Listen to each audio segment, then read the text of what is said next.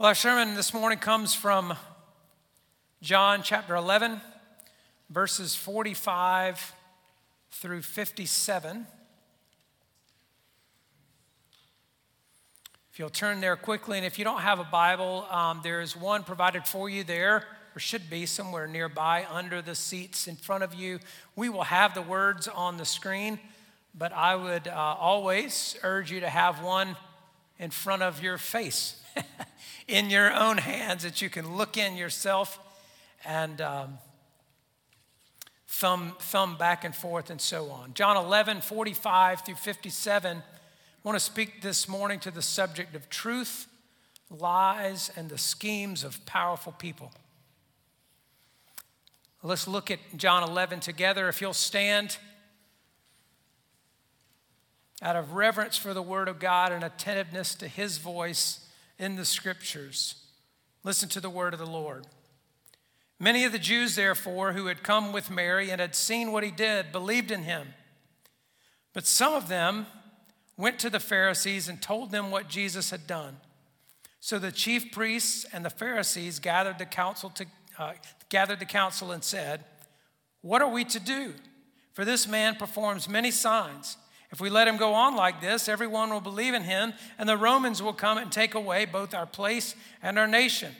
But one of them, Caiaphas, who was high priest that year, said to them, You know nothing at all, nor do you understand that it is better for you that one man should die for the people, not that the whole nation should perish. He did not say this of his own accord, but being high priest that year, he prophesied that Jesus would die for the nation. And not only for the nation only, but also to gather into one the children of God who are scattered abroad. So from that day on, they made plans to put him to death. Jesus, therefore, no longer walked openly among the Jews, but went from there to the region near the wilderness to a town called Ephraim, and, he, and there he stayed with the disciples.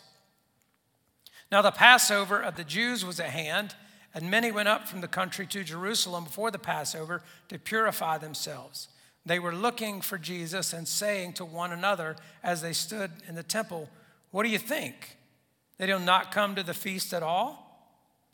Now, the chief priests and the Pharisees had given orders that if anyone knew where he was, he should let them know so that they might arrest him.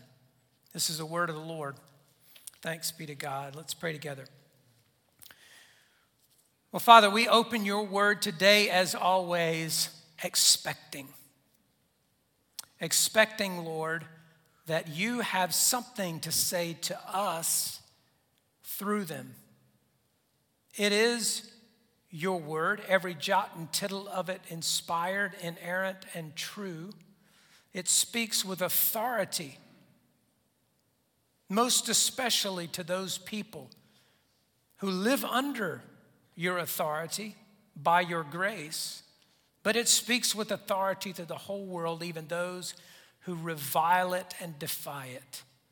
But we come today with open ears and open hearts to hear your voice. So would you speak, O oh Lord, your word by your Spirit through your servant to your people for your glory and our good. Lord, would you move me out of the way as always? Use my voice as your instrument and let your voice be heard. In Christ's name, amen. And you may be seated. Well, about six weeks ago, I was doing a ser- uh, series, uh, What in the World is Going On, and I made a statement about the nature of people who hold power. And uh, I said, left unchecked, power will ultimately be redirected to serve the self interests of the powerful. We saw that in a specific way in 1 Kings chapter 12. And, and for that reason, I went on to say, be really hesitant uh, to give the sword, as it were, the sword of authority, to the strong man. And be sure some, you know somebody can control how he uses it and when it can be taken back. That was uh, back on January 30th. If you weren't here, you can you can go back and listen to it online. None of us had any idea that a few short weeks later, that would be on uh, open display in the world following Russia's invasion of Ukraine. Now, it's not, it's not like Russia is the fulfillment of that. It's just to say this is a truth that operates in, uh, in, in power centers, structures of power on the earth. And uh, one of the things that we saw and, and are seeing is the fact that the, the power brokers in Russia have used their power to line their own pockets. And they had to get deeper pockets for all they lined them with. We, we maybe uh, many of you didn't know uh, and never heard of the Russian oligarchs, and you've maybe been learning what an oligarch is, or maybe you're still wondering, and I'm not going to teach you now. You can Google it. But, but one of the things that happened when, the, when, the, when communism uh, collapsed, when the Soviet Union broke up, a lot of what had been publicly owned, uh, industries and that kind of thing, were privatized. And Vladimir Putin and people close to him became controlling uh, managers, owners, and so forth of a lot of those industries, got filthy rich while the country has stayed relatively poor. Probably not as poor as many of them were under Soviet control, but in any case, the point is it illustrated the truth that, that what, what, what you saw in 1 uh, Kings 12 is operating in power structures all down through the centuries, and it's unfolding even right, just, just, just being on display. It's not limited to Russia by any means, but just displayed in front of us. Well, this passage this morning reveals something else about the motives and operations of powerful people. And again, when I'm saying powerful people, it, that doesn't apply to every single person of power. But as a sort of class of people, and when you think about structures of power on the earth, um, there's something revealed about their patterns of operation in the passage we just read. Jesus had just raised Lazarus from the dead.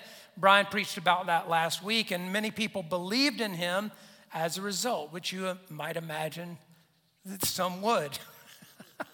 That's pretty impressive. Some went back to the Jewish leadership, though, and told them about it, and that was the last straw for them. Hey, we can't have somebody raising people from the dead around here. The last straw, verse 53 says, they began to make plans to put him to death. It was the last straw. They, they, they began to make plans there. They began to plot the worst crime in the history of humanity to kill the Son of God. I call it that, and I think we ought to call it that. There have been crimes committed against greater masses of people, but there can be no greater crime on, in the history of humanity than to kill the Son of God. That's what they were plotting uh, after Jesus rose Lazarus from the dead. And as I alluded to as I was praying, we need to remember that there are spiritual forces at work. You know, that there are spiritual realities. And I know most everybody here understands that, but if you don't, it's just to say the world that we live in uh, is, is made up of both physical and non physical realities. There is a spiritual realm, an unseen realm. It is every bit as real as the one we occupy. And there is more similarity to it than we acknowledge most of the time, namely in the fact that it is populated by persons, personalities, spiritual beings, demons, and angels. And in our secular world, that is uh, sort of scoffed at and dismissed as, you know, silly superstition and that kind of thing. Uh, it isn't that at all, and it is real. And ironically, everybody but uh, the secular Western geniuses, pretty much everybody in the world, knows there's, there are spiritual realities. It's just debated about what is the nature of them. But there are spiritual realities, uh, uh, spiritual realm populated by spiritual personalities that have their own structures and hierarchies that offer, uh, that, that operate uh, like governments or militaries in a certain respect. And that, uh, that, that govern in many respects what happens and what plays out on the earth. Okay? Now that's, that's backdrop to say that that's going on now and always. But there are those forces at work driving what happens in the natural world. In fact, Jesus had already said about the very Jewish leaders that are talking in this passage we read back in uh, chapter 8, verse 44 of John. Jesus said, You are of your father, the devil, and your will is to do your father's desires. He was a murderer from the beginning and does not stand in the truth because there's no truth in him. When he lies, he speaks out of his own character, for he is a liar and the father of lies. What does that say? That, that, that, that the devil is inherently evil, a murderer, a thief, and a liar, and that people, including powerful people, including powerful religious people, are pawns in his game. It doesn't make them mindless puppets either but willful players in the game that uh, spiritual forces are playing. And the schemes that led up to the crucifixion of Jesus come right out of the devil's playbook. I mean, there, there, are, there are schemes that the enemy uses over and over over the course of history. I mean, you see them in different places in the scripture, and he's still using them. I mean, it's sort of like watching you know, watching an NFL game or a college football game or something, and, uh, and you know, I shouldn't say you know, but like they run the same kind of offense. The other team knows what's coming, they just can't stop it all the time. Or maybe you see some of the, hear some of the commentators of the NFL games, the former, you know, quarterbacks and that kind of thing who will call the play before it happens. Yeah, look for a pass right over the middle here. And then they snap the ball, and then there's a pass right over the middle. The point is, the devil uses schemes. It's sort of like a template. And you could just plug in the different names and dates and that kind of thing, but they're, they're just similar schemes that unfold over the course of human history. And we see some of those um, here right now. And so I want to suggest, I'm going to I'm going to uh, highlight here today or sort of number uh, things that I think are clearly in the text here. Uh, but I want to suggest these are also schemes or part of the schemes of powerful people even in our day. And so we see six common steps in the schemes of powerful people. The first that we see here is that powerful people the powerful operate with end goals in mind, including their goal to remain in power. Powerful people operate with end goals in mind. They, all, they always have an end in mind. And one of their primary ends is to remain in power. Look at verse 48. Because I said this is the last straw. They, just, they started now from that point on to plan to murder the Son of God. And why? If we let him go on like this, everyone will believe in him, and the Romans will come and take away both our place and our nation. That's their motivation. They'll give all kinds of other reasons for it.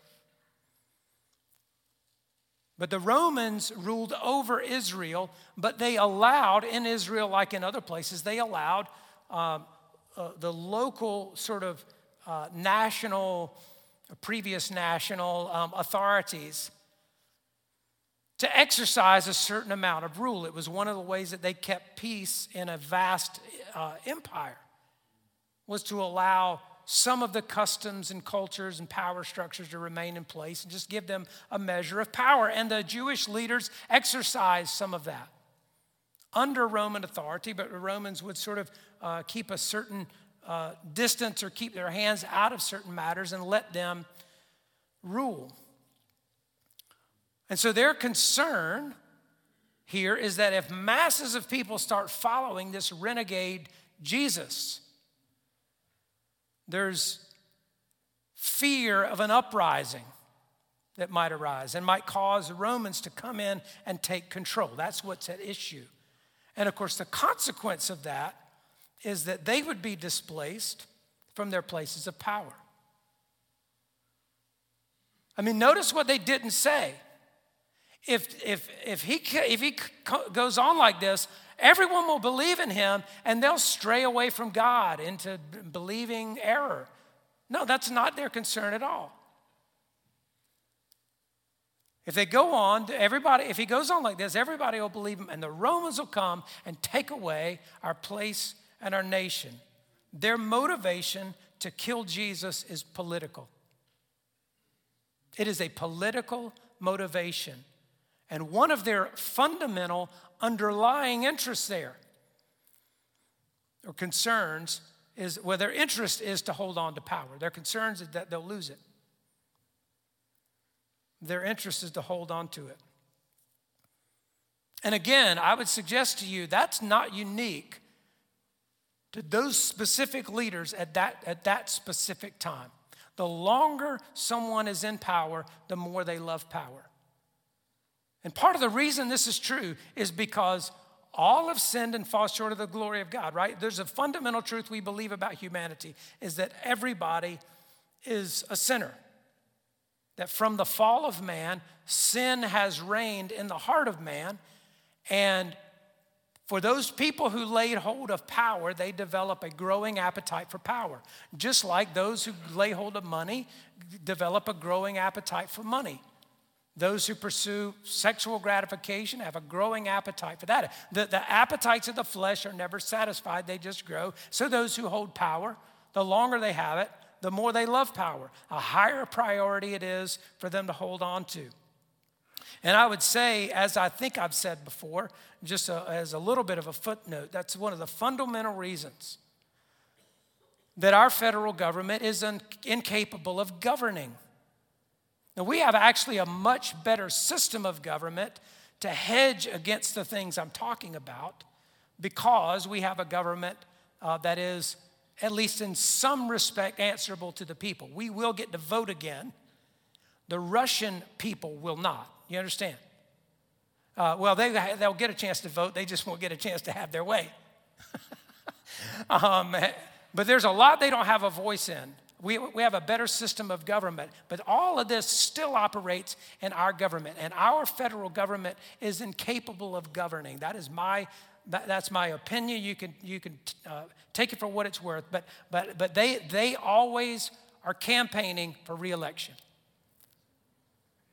And I'm, I'm, really, I'm really not speaking, I'm, I'm, I'm, not, I'm not exaggerating. This is, the way, this is the way I see what happens. And you, and you look and see if it's not true. There's always another election come up. They cannot, where there are economic problems, they cannot make economic decisions. They're always making campaign decisions. They might talk about economic concerns, it is a campaign interest. They can't make educational decisions because they're making campaign decisions. They can't make any kind of governing decision because all they do is campaign. And it is just inherent now, baked into the system, so that good people go there, and before long, they, they aren't good or they can't do any good. Some of them leave, and some of them get stained by it. Uh, and again, I would say, as another footnote, I would, I, I would sign the petition for the Convention of States that would, would put term limits on everybody in Washington. I mean, send them home. Every one of them.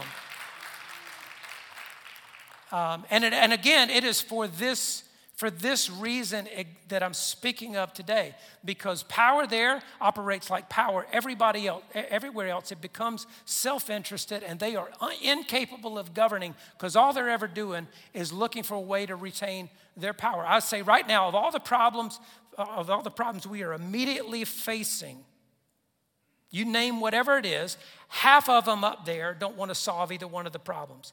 They want the problem to continue long enough for them to leverage the problem to their own benefit in the next election. Whatever economic solution there might be immediately, we won't see it immediately. We won't see it till at least November. Right? And after November, somebody else will be the kicking the can in a different direction. Anyway, off my soapbox, but I would just say there it is. They, they operate with, a, with an end goal in mind, and one of the chief ends is always retaining power. And so don't give them much of it. Send them home after about 12 years with a plaque. Thank you for your service. You know, anyway, all right, not, I've said too much about that. I don't have time. Don't let me get started. Okay, number two about powerful people. Often they are not transparent about what their goals really are. Uh, in verse 47, it says here that they gathered the council, the Sanhedrin, and they had this conversation privately. Now, it's not, that's not unique to this particular conversation. It's just to say there are around 70 people gathered together who have this last straw conversation. He's got to go. Jesus has got to die. This is, you know, we, we can't put up with this anymore. There's too much at stake. The Romans are going to come take our place and our nation. They have that conversation among the 70 of them. There is no C SPAN camera in the room. There will be no video clip on YouTube for the people of Israel to watch. There'll be no stenographer who's taken notes and will publish a transcript of that for everybody to read what was going on. In fact, it, it, it may have been somebody like Nicodemus, who was sort of uh, somewhat a, a friend of Jesus and the disciples and became more friendly, it seems, over time. It may have been somebody like that who later uh, reported that to the disciples so that, that, John came to know that fact as he wrote it here, either because somebody in the inside room had shared it or just by inspiration of the Holy Spirit. But this is a private, a private conversation, um, and they do not announce that publicly, right? The, the, the, the Jewish leaders have opposed Jesus publicly. But they never say publicly that their concern is the Romans might come take away our place in our nation. You remember even uh, that John chapter 10, they accused Jesus of blasphemy. They, were, they picked up stones and they're ready to stone him, right? They're ready to arrest him again at the end of that exchange that, that they had. They give religious reasons. They oppose him, but they give religious reasons for their opposition, not political ones. Their, their real goals are not transparent.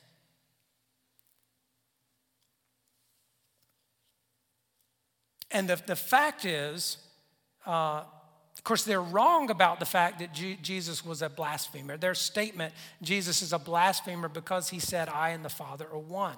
That, that, they were wrong about that. But the truth is, some of them are probably sincere in their wrongness. If you follow what I'm saying there, the point is, I titled this Truth, Lies, and the Schemes of Powerful People. And, and part of what makes deception deceiving is the truth that's mixed into it. It's a whole lot easier if you just know somebody's always lying. But there is some truth mixed in. And the part of the truth here is that they sincerely think Jesus is a blasphemer, some of them. Even though they're wrong about that. But even so, that's not the real motivation to kill him. Uh, uh, they won't publicly disclose what their motivations actually are. And that's, that, again, that's pretty common among leaders of our day, powerful people of our day. They have end goals in mind. They're operating within goals all the time. Often they are not disclosed, they're not transparent about it. Number three, Powerful people think they are smarter than everyone else, so they want to decide what's best. Look at verses 49 and 50.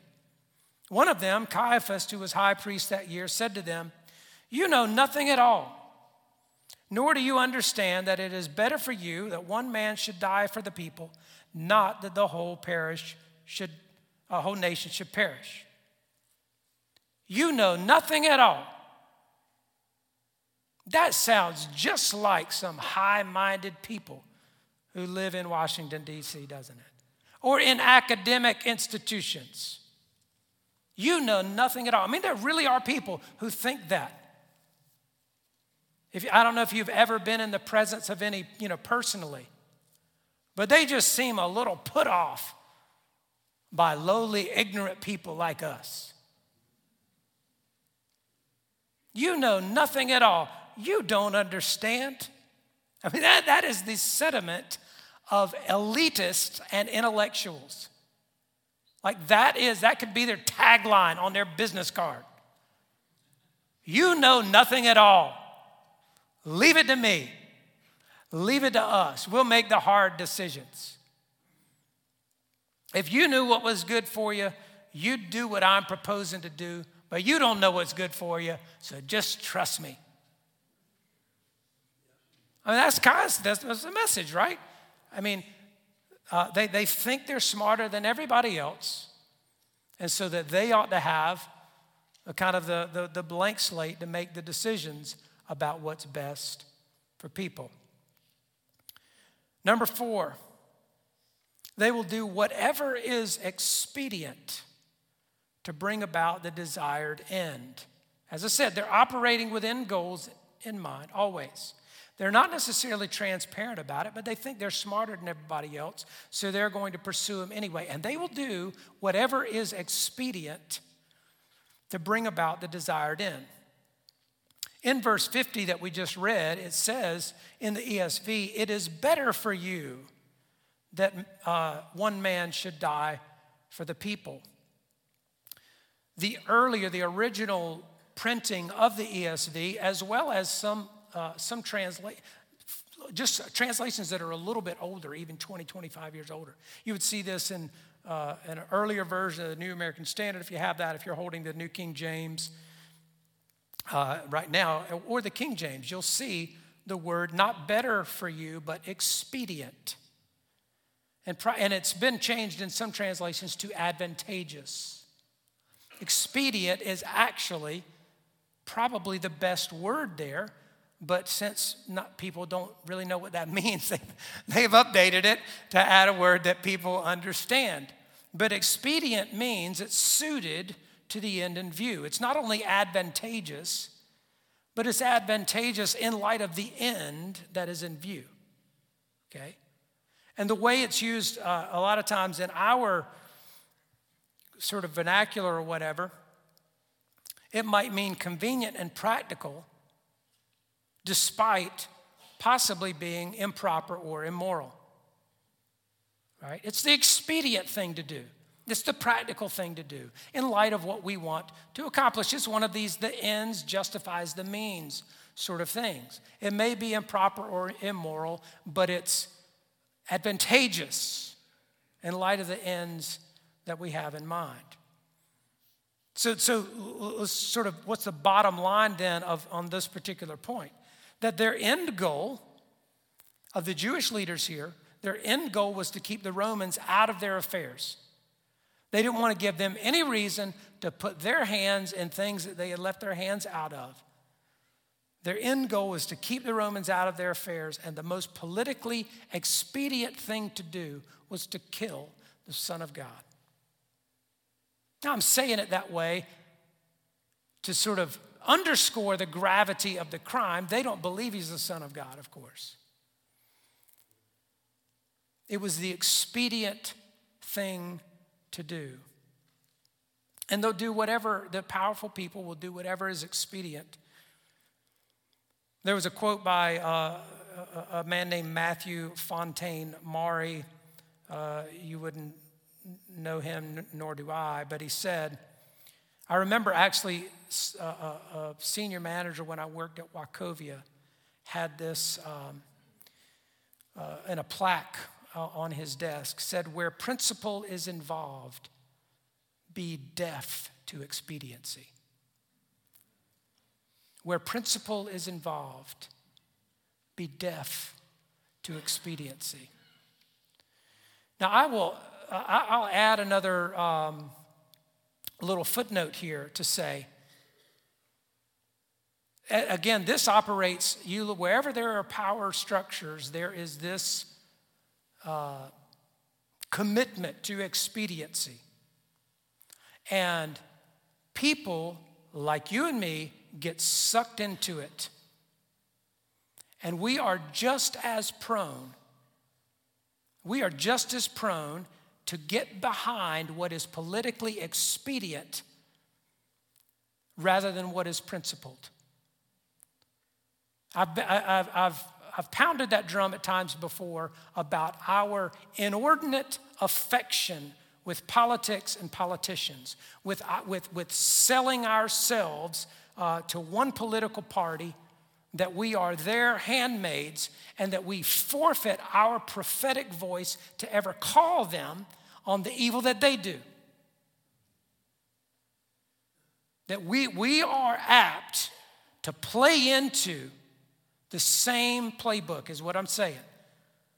And because we see, maybe with some clarity, what's politically expedient to do, we go along with it.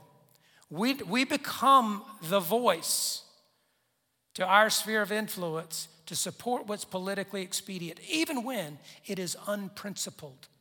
And beloved, we must not do that as the people of God. It is never justifiable that we will participate in a lie, participate in something immoral because it is politically expedient to do. Where principle is involved, be deaf to expediency.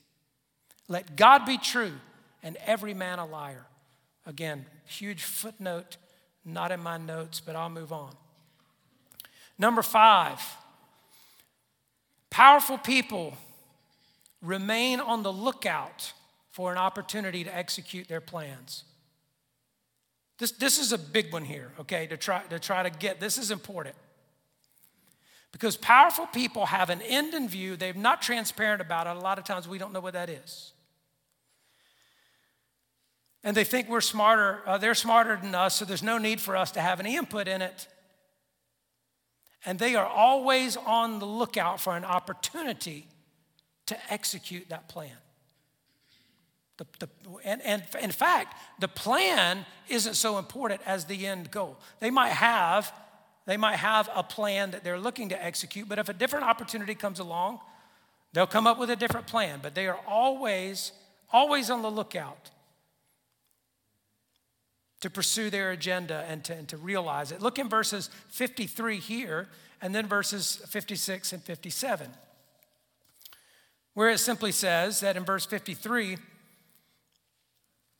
from that day on, they made plans to put him to death.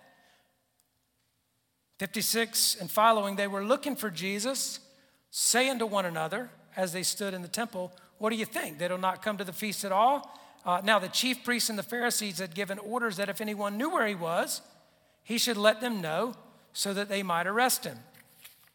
So, what's going on uh, is that they're going to be looking out for him. They've told others to be looking out for him. If you see him, let us know. You think he'll come to the feast? What, he won't even show up? I hadn't seen him. Have you seen him lately? No, I hadn't seen him. You think he'll skip the feast altogether? He knows we're after him, doesn't he?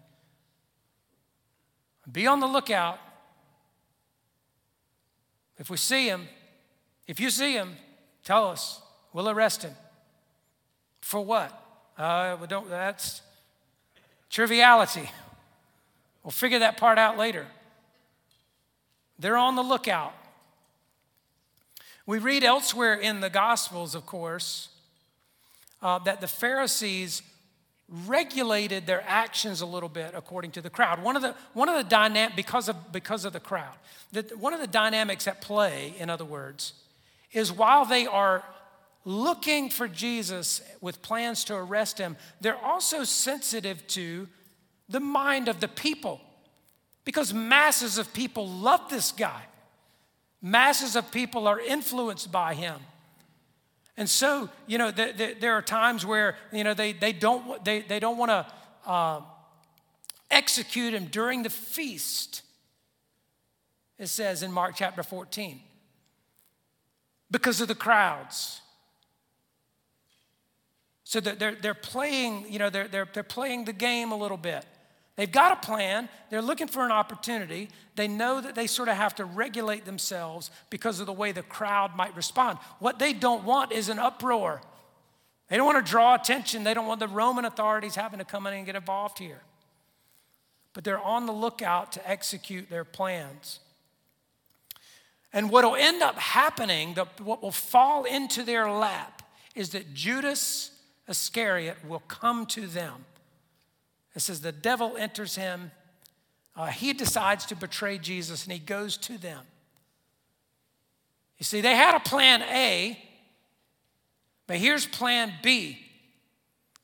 We've got a guy who can, he's an insider. He can let us know when Jesus is outside the city, away from the crowd, even better, under the cover of darkness, where we can go grab him. Nobody will know about it. That's exactly what they do. They're always on the lookout for an opportunity. And in the case of Judas, an opportunity fell, a new opportunity fell in their lap, and they jumped on it. And that's how he ends up being uh, led to trial and then led to the cross.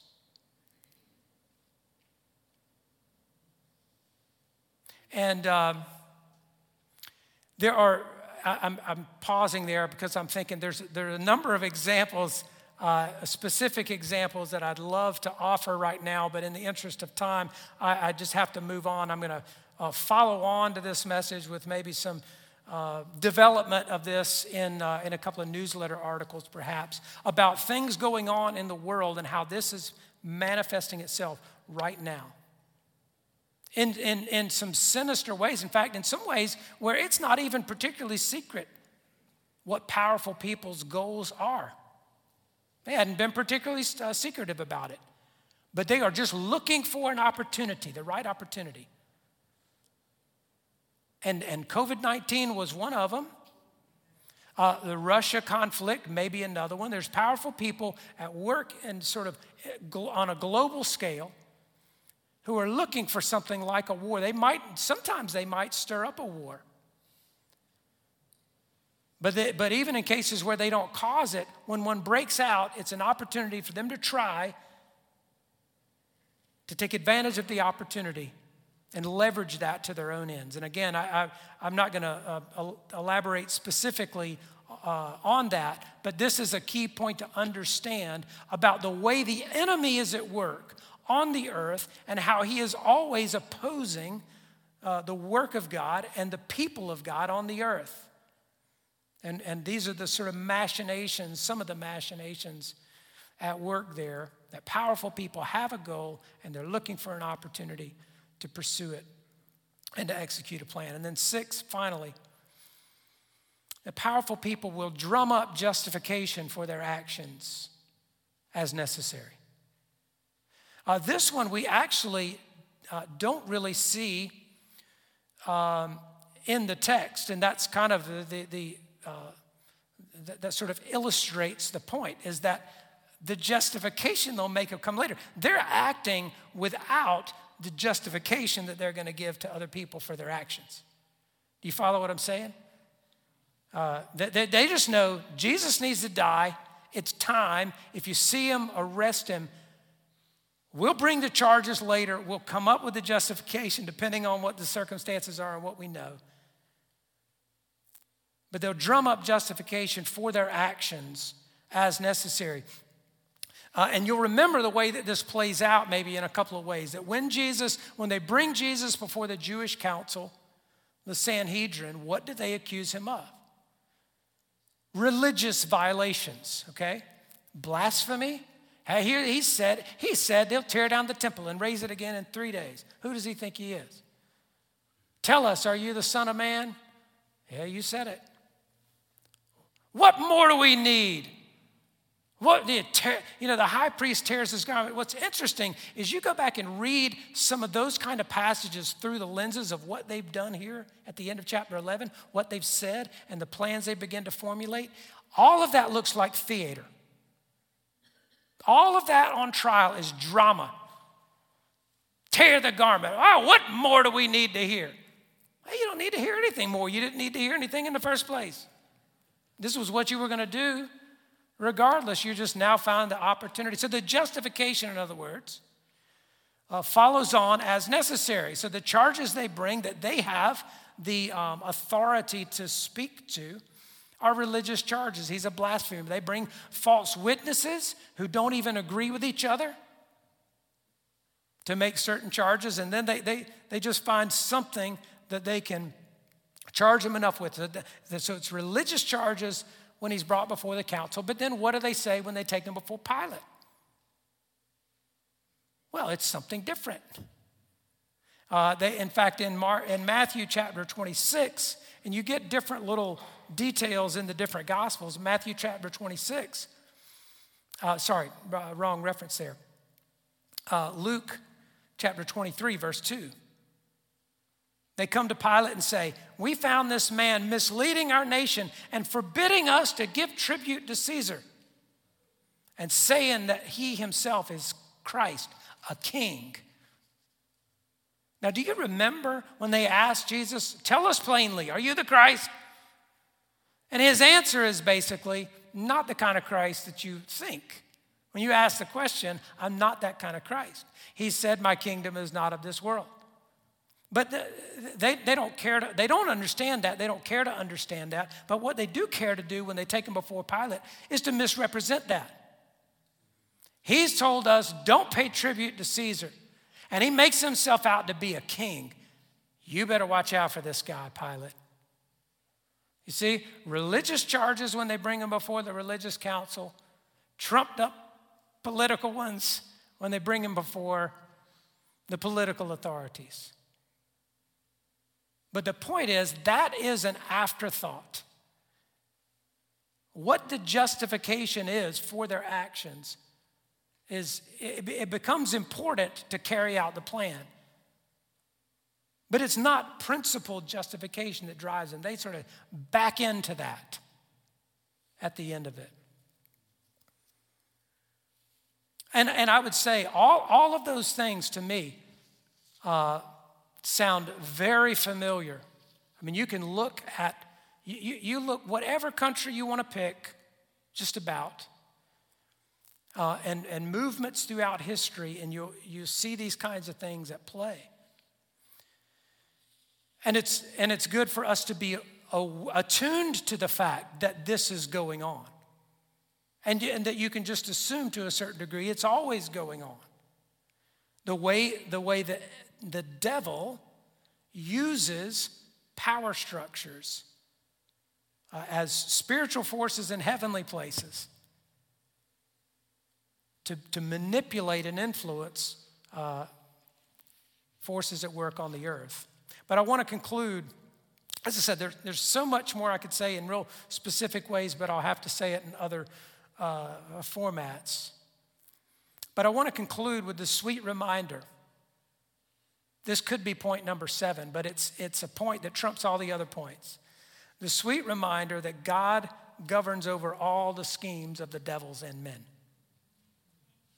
Okay, and again, that's right here in this text. Verses 50 to 52 says, Nor do you understand, it is better for you that one man should die for the people, not the whole nation should perish.